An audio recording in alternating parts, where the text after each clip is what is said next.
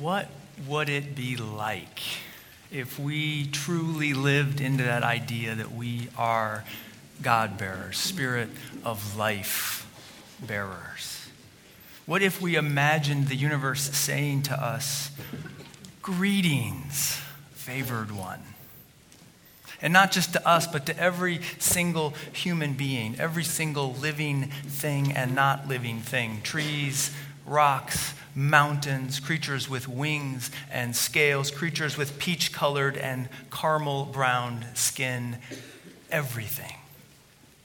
What if we imagine the universe saying to every single living thing, Greetings, favored one? Because everything came from the same womb, the cosmic birth that happened 14 billion years ago. Imagining that flips the world upside down, doesn't it? The way we see ourselves, our neighbors, our community, the land itself, it's all upended with that vision.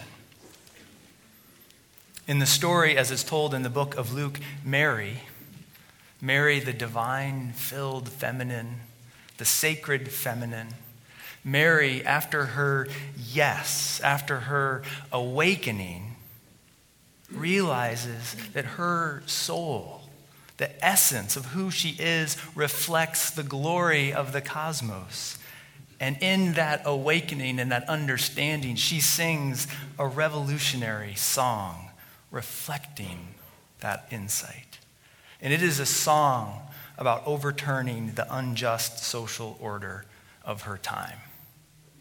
You see, friends, we too often and so often we Clorox, we spray down and disinfect the radical message of these stories. Mary's song is called the Magnificat. And it means that her soul, all of our souls, really magnifies the glory of God, of the Spirit of life.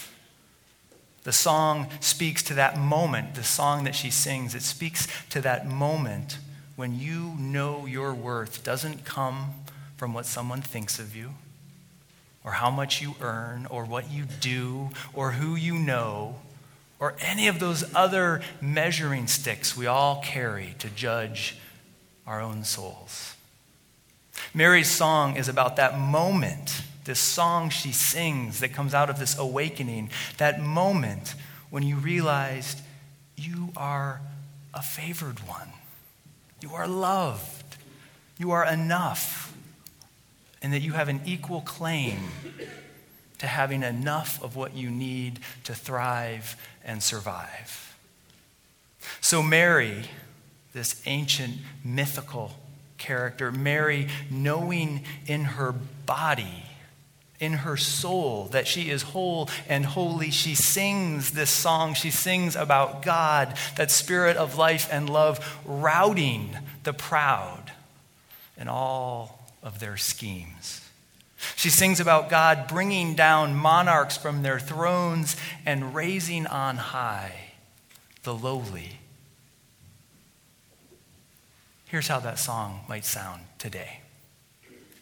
She would sing about the spirit of life, bringing about the collapse of our addiction to gun violence. She would lift up the names and the faces of the children and adults who have died from gun violence. She would sing about the spirit of life, bringing down politicians from their corporate thrones so that the minimum wage might actually be a living wage, that the real needs of real people would be recognized.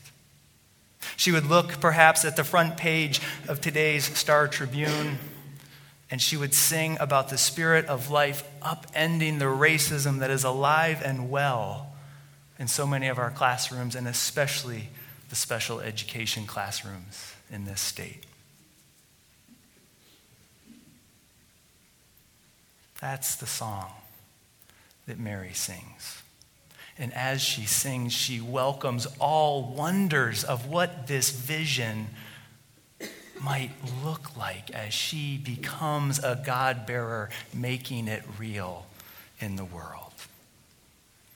She sings and welcomes all wonders of that vision because she knows, she knows nothing is impossible with the spirit of love.